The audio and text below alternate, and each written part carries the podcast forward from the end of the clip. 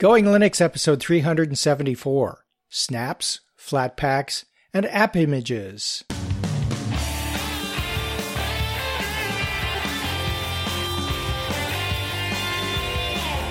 Welcome to the Going Linux podcast. I'm your host, Larry Bush.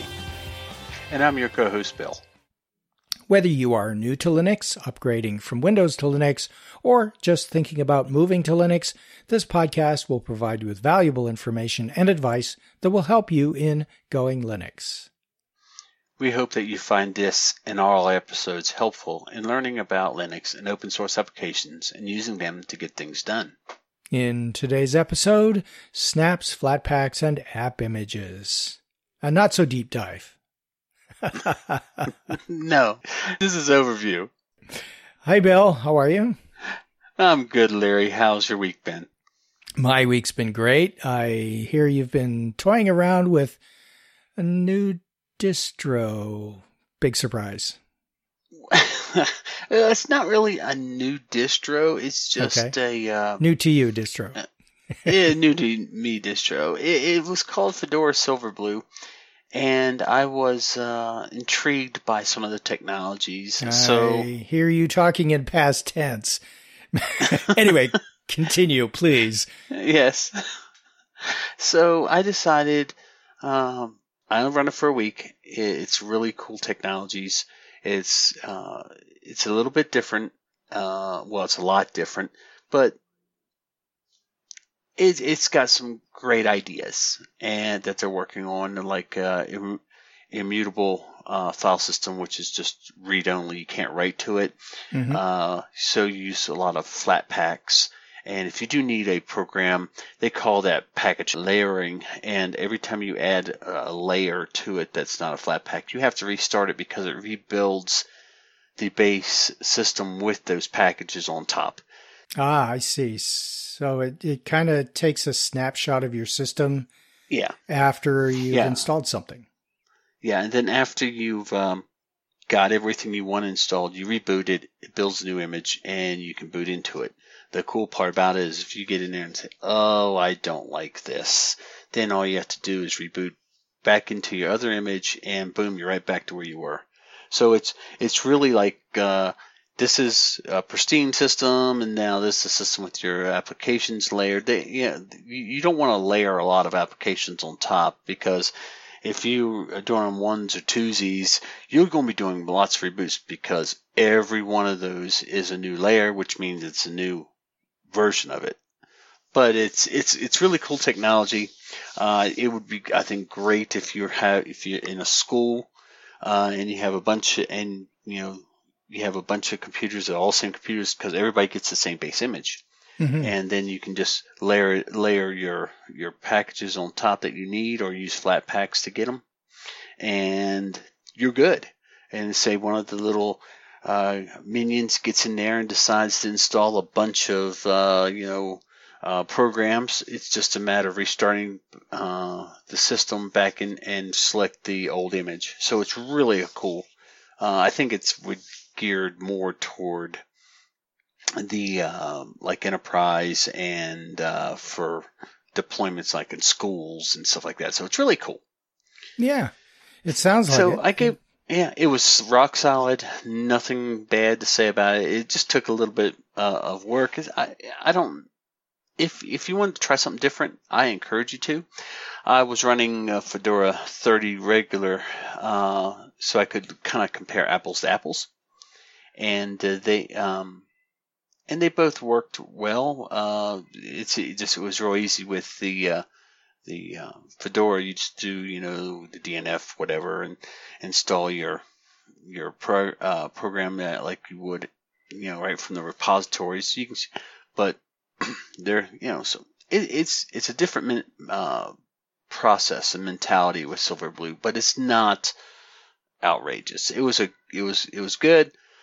I enjoyed it for a little over a week. Then uh, one of my favorite distros, even though you know, we still have questions about it and stuff. Uh, Deepin released a new uh, version, and of course, the distro hopper and me said absolutely, and I installed it.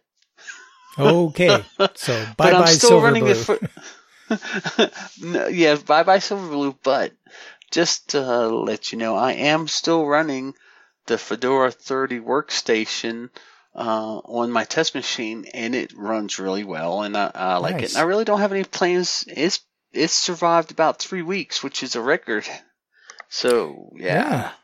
Yeah, that's and good. I've got things good. set up, set up. So I, I like it. It's nice to actually be able to look at different packages and stuff. And I've kind of using the uh, my 30, uh, my Fedora 30 workstation as a uh, like a, I need to hold these, uh, you know, ISO images or whatever, or these uh, files that I just want to make sure I have. It, just it does works great. I, you know, um, I'm sharing the internet connection from my main machine over to um, the test machine uh, via uh, Ethernet. Oh, you know, if I get the wireless my, uh, from the laptop, and I, I've just ordered. Um, you sent me that link about the dongle uh, for the uh, yeah the, the, Wi-Fi. So I got a couple of those ordered, and then it, so yeah, it's it's been rock solid. I, I've really impressed with 30. They did a nice job. So that is a bit of non-Ubuntu uh, uh, news. yeah, that's good. Well, I'm glad yeah. uh, Silverblue was uh, good enough for you to try and seemed to have some advantages. Sounds though like it was a bit more work than we would like for a distribution that we could recommend to somebody new. Although I think it has the potential of doing something really yeah. good. Fedora Silverblue is still being developed. Okay. Um, it's and they tell you right up front, they make no bones about, hey, we're developing this technology. So I'm not going to judge it. Um, well, even if I did judge it, I'd give it a passing grade. It's just a little bit um, coming from a, a, a, Debian, Ubuntu, or even a Fedora uh, stock background. It takes a little bit of getting used to. It's not hard. It has some really cool features, but it wouldn't be fair to say Silverblue was horrible because it wasn't. It was it worked really well.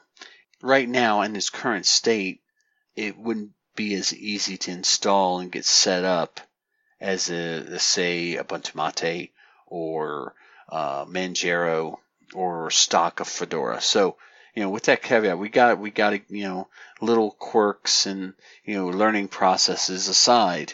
So Fedora Silverblue is a great, uh, I would say, technology preview. Um, could I do work? Uh, yeah, I used it to write this or help put this article together. So I mean, mm-hmm. it worked perfectly. I got everything I needed. So let's. I'm not harshing on Fedora. Actually, I, am singing their praises. I really enjoy it. Um, and uh, I got to kind of see where their their ideas are. So anyway, uh, that little mini ran aside. I didn't want anybody to think that I was harsh on. I quite enjoyed it because I, I sent you messages back and forth. I talked to yeah. uh, Door Door Geek about it, and it for the first you know five days, I was just totally enthralled about how this thing worked, and it runs so fast. It didn't use a lot of memory, you know. So if you didn't know any better, uh, and you had Fedora machines, you could set a Silverblue uh, Fedora 30 workstation and a uh, Silverblue Fedora 30 workstation. If you didn't tell them and you had everything installed, you'd never know the difference. Hmm. Interesting. Well, sounds like for the uh, geekier of our uh, audience, uh, might be something they'd want to check out. Yeah. Today, Larry, we're going to be talking about snaps, Flatpaks, and app images. We've been hearing about these technologies, but what are they? Uh, but most important is what can they do for us? Uh, Larry, I, I, know that you do a lot of reading, so do you know uh, anything about them from what you've heard or read? Yeah, I've I've heard a few things. I've read a few things. I've heard some things on podcasts, and so here's what I know about them, or at least okay. some subset of what I know about them, or at least what I think I know about them. So okay. we'll find out. So all three of these uh, methods of packaging software applications. All three of them uh, package them in a way that is designed to be used across different Linux distributions. They offer alternatives to the native packaging methods particular to a Linux distribution. For example, Debian based distributions typically use packages that end in .deb or deb. Many Red Hat Linux derivatives use RPM packages, so their files end in .rpm. Some distributions that are not derivatives of Red Hat also use RPM package format. An example is SUSE Linux. There are also Pacman packages, pup and pet packages used by Puppy Linux, PKG packages, eBuild packages, and many others.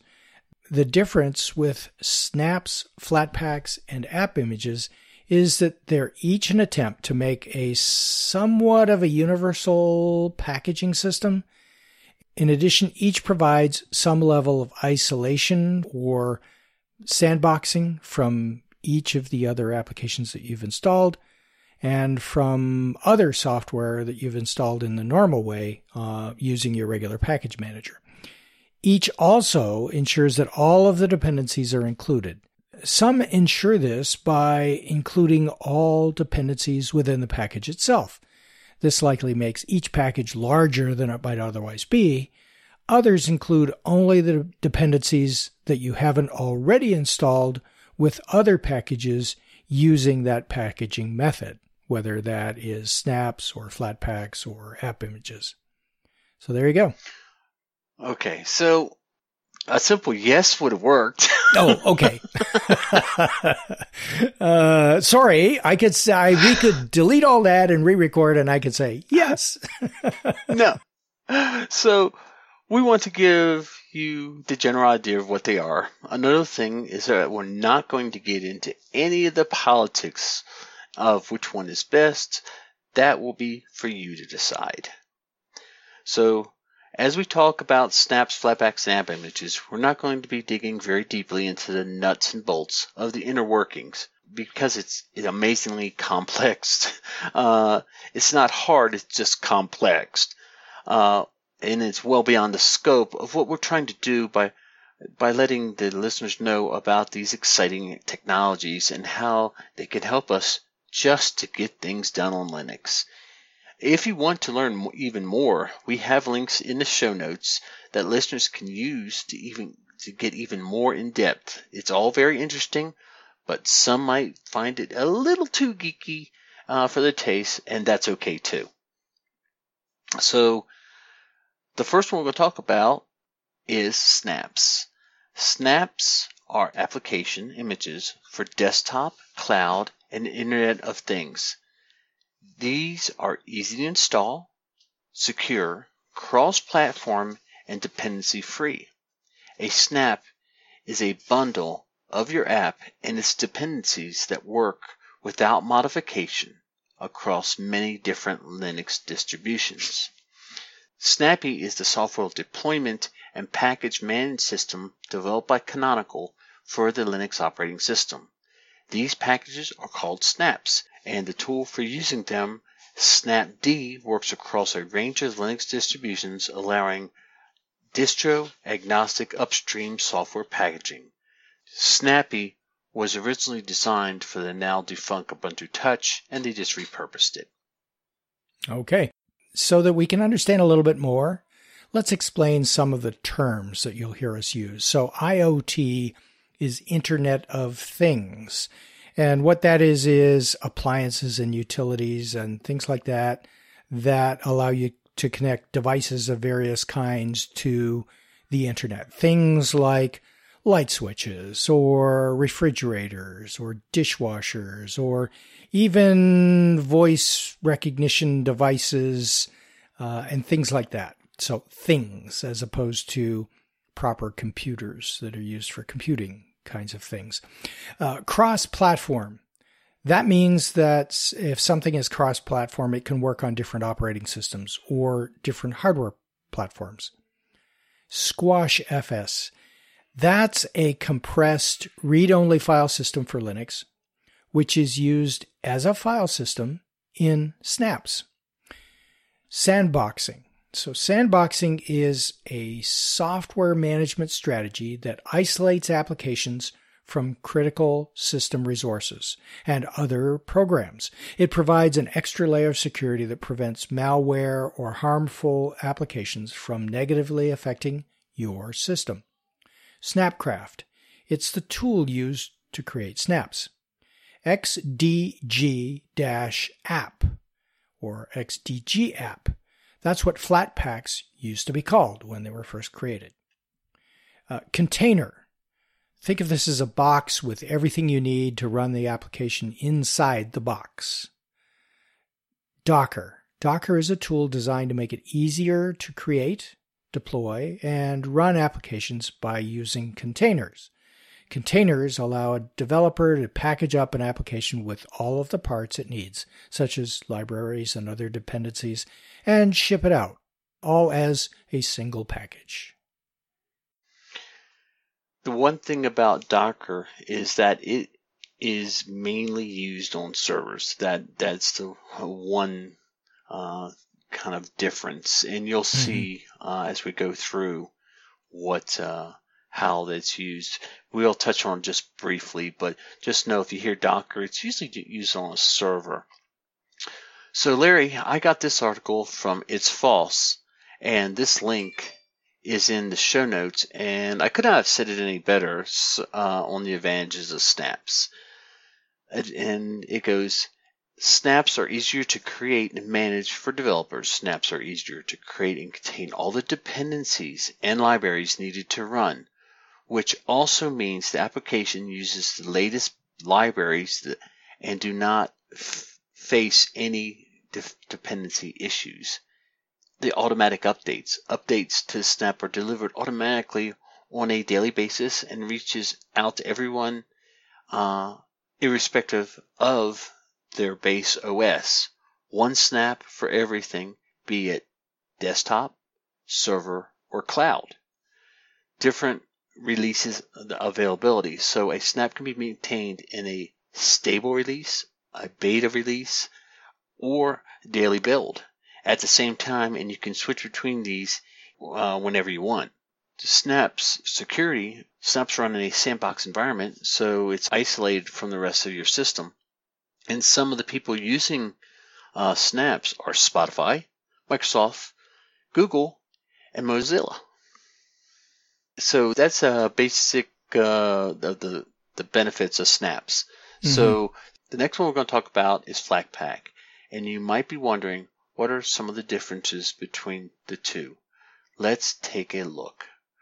But first, a little background. As we know from the documentation that Canonical was behind Snaps, Flatpaks was developed by Alex Larsson, who is a senior software engineer at Red Hat. Right. And I guess snaps are the ones I'm most familiar with because I'm kind of on Debian platforms as a general rule.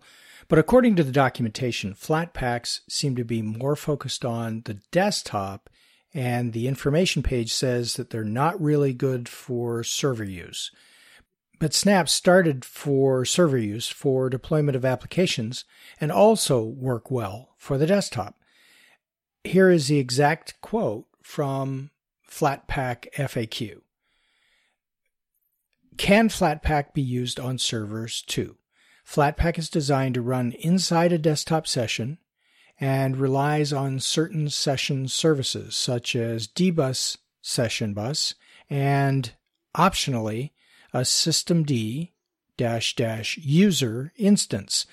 This makes Flatpak not a good match for a server. They also go on to say the following Is Flatpak a container technology? And they write it can be, but it doesn't have to be. Since a desktop application would require extensive changes in order uh, to the usability when run inside a container, you will likely see Flatpak mostly deployed as a convenient library bundling technology early on, with the sandboxing and containerization being phased in over time for most applications. In general, we try to avoid using the term container when speaking about Flatpak as it tends to cause comparisons with Docker and RKT, comparisons which quickly stop making technical sense due to the very different problem spaces these technologies try to address, and thus we prefer using the term sandboxing.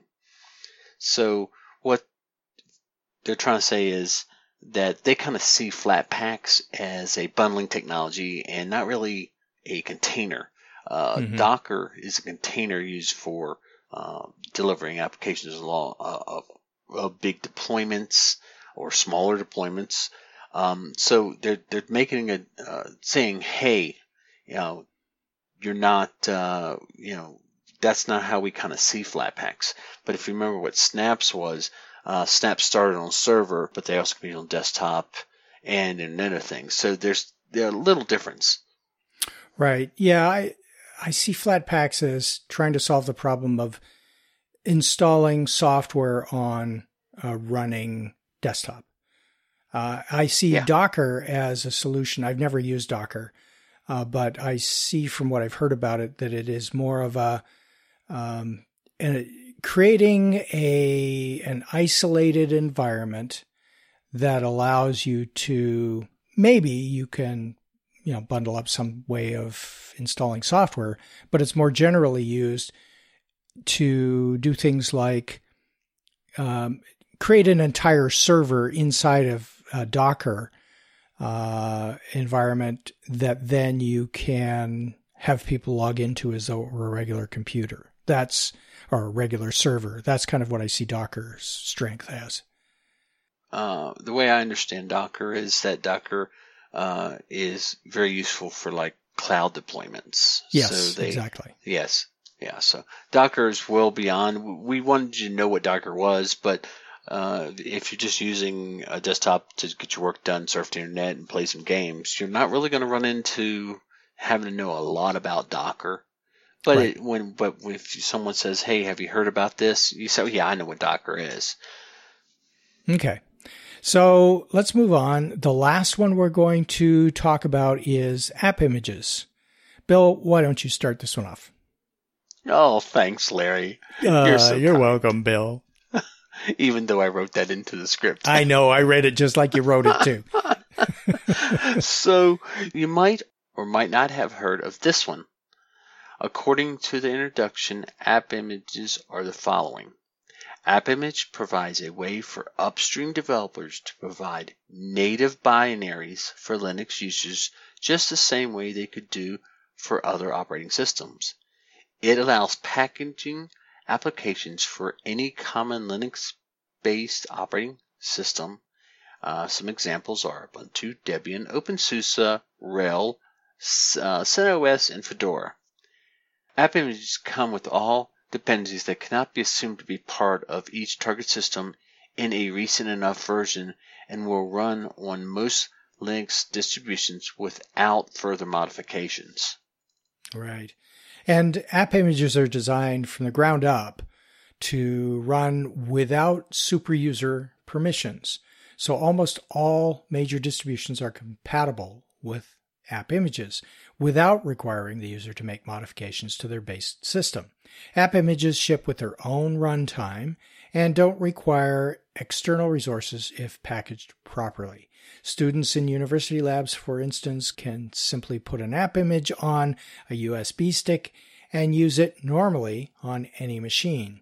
I read in researching this a little bit myself that app images used to be called uh, portable apps for Linux or something like that. And, and that description for students putting them on USB sticks, uh, that's exactly what portable apps were designed for when they were first introduced for Windows. Yeah, well, I like App Image because it just sounds uh, uh, better than the portable programs for Linux. It's easier yes. to say, also. Yeah. But I actually tried this. So what I did is there uh, there is a program called ClipGrab that allows you to, uh, if you're on uh, YouTube, you can say, "Oh, I really want to show someone this," uh, so it'll let you download the uh, video and audio, and then you can just uh, you know, put it on a USB stick, or you can attach it to an email. You can drop it on Dropbox and put it, provide a link. Say, hey, check out this cool YouTube video I found. So I used it on um, Ubuntu. Uh, I used it on uh, Silverblue, and I used it on this Deepin uh, Linux, which is a Debian-based system. And then I, I copied the app image to a, uh, a USB drive, popped it into my Fedora 30 workstation, and was able to run it on it without any modifications. I was able to run it from the USB. I was able to run it from this hard drive. So it, it was really easy. So it does work. Mm-hmm. it works well. After saying all that, app images are really simple to understand. Each app image is a regular file, and every app image contains exactly one app with all its dependencies. Once the app image is made executable, a user can just run it, either by double-clicking it on their desktop environment's file manager or by running it from the console. So now that we've covered the very, very basics of snaps, flatpaks, and app images, you might be confused on which one to use. As a user of Linux, to get things done, the easiest answer is to use the one that is natively supported by your Linux distribution of choice. Whether it's Arch, OpenSUSE, Ubuntu, Fedora, etc. The nice thing is if you want, you can install, support, or use all of them. So each of these technologies have extensive how-tos on getting them set up for your use. And we've included a lot of the links in our show notes. So if you are want to install Flatpaks on Ubuntu, you will be able to find it. It's it's very simple, and then you're able to use them. But as like Larry said, if you don't really care where it's coming from, Ubuntu comes with native uh, support since like 1604 for snaps. Just use snaps. If you're on Fedora, they like Flatpaks, and if you but if you want to snap, you can use it.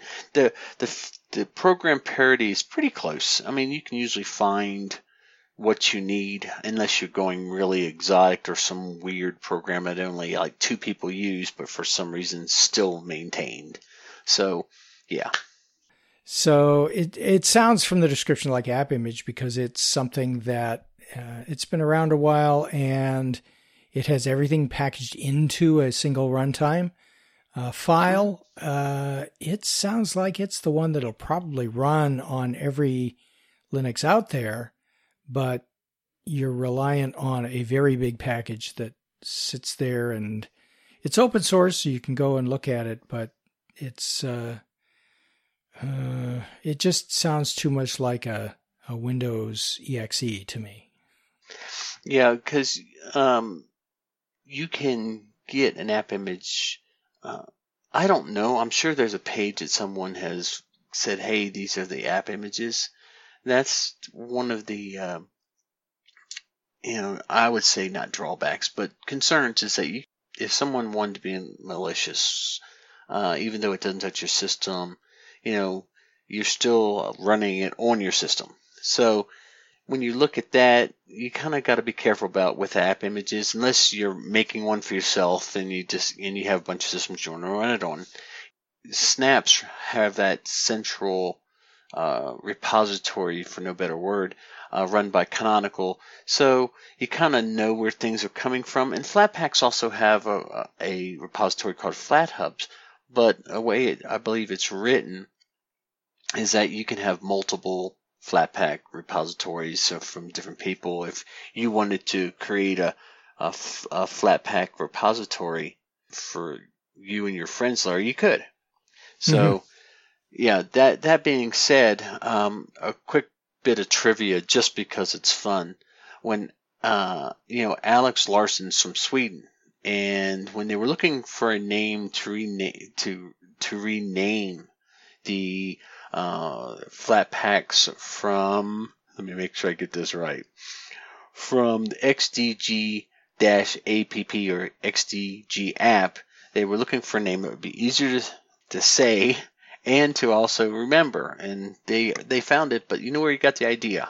Trivia. Don't have any idea.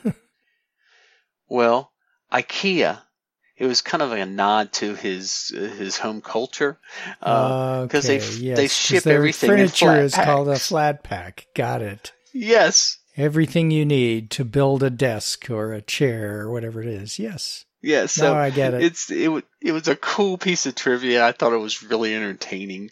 Um, it was very clever, but uh, I don't know. It, that really has nothing to do with what is, but I just thought you'd enjoy it. Yeah. I did. Okay. So Flatpaks are the IKEA packages of the internet software. okay. There you go. We could have said that, and that would be a great description. okay, yeah, and uh, IKEA is not sponsoring this. No, this yeah, episode. It, Flatpaks for Linux have nothing to do with IKEA. So there you go. Well, Bill, thanks for putting this uh, episode together, and thanks for doing all the research into this. You certainly saved me a lot of time. I've learned something in the process that is I really don't want to know more about these things. I just want them to work. yeah, so you know, I think your advice of just using the one that is natively supported is the best advice. But yeah. you don't have to be afraid of any of these technologies if you you know you just you know have to be a um, a person that just wants to get things done on Linux, and it's just nice to see that we have these technologies that are coming to make things even easier. Uh, you know, I, I, I have Spotify. It was just so nice to download it as a snap or a Flatpak and boom, done. Um, but, you know, that's just me. But I just want everybody to know. So when you hear these terms, it, it, all it means is it's just another way to get the applications you want. Yep. There you go. So yeah. thanks again, Bill. Um, yeah, our next episode will be listener feedback. Until then, you can go to our website at goinglinux.com for articles and show notes, as well as links to download and subscribe to our podcast. We are the website for computer users who just want to use Linux to get things done. And if you'd like, you can participate directly with our friendly and helpful community members by joining the discussion in our Going Linux podcast community on community.goinglinux.com. Until next time, Thanks for listening. 73.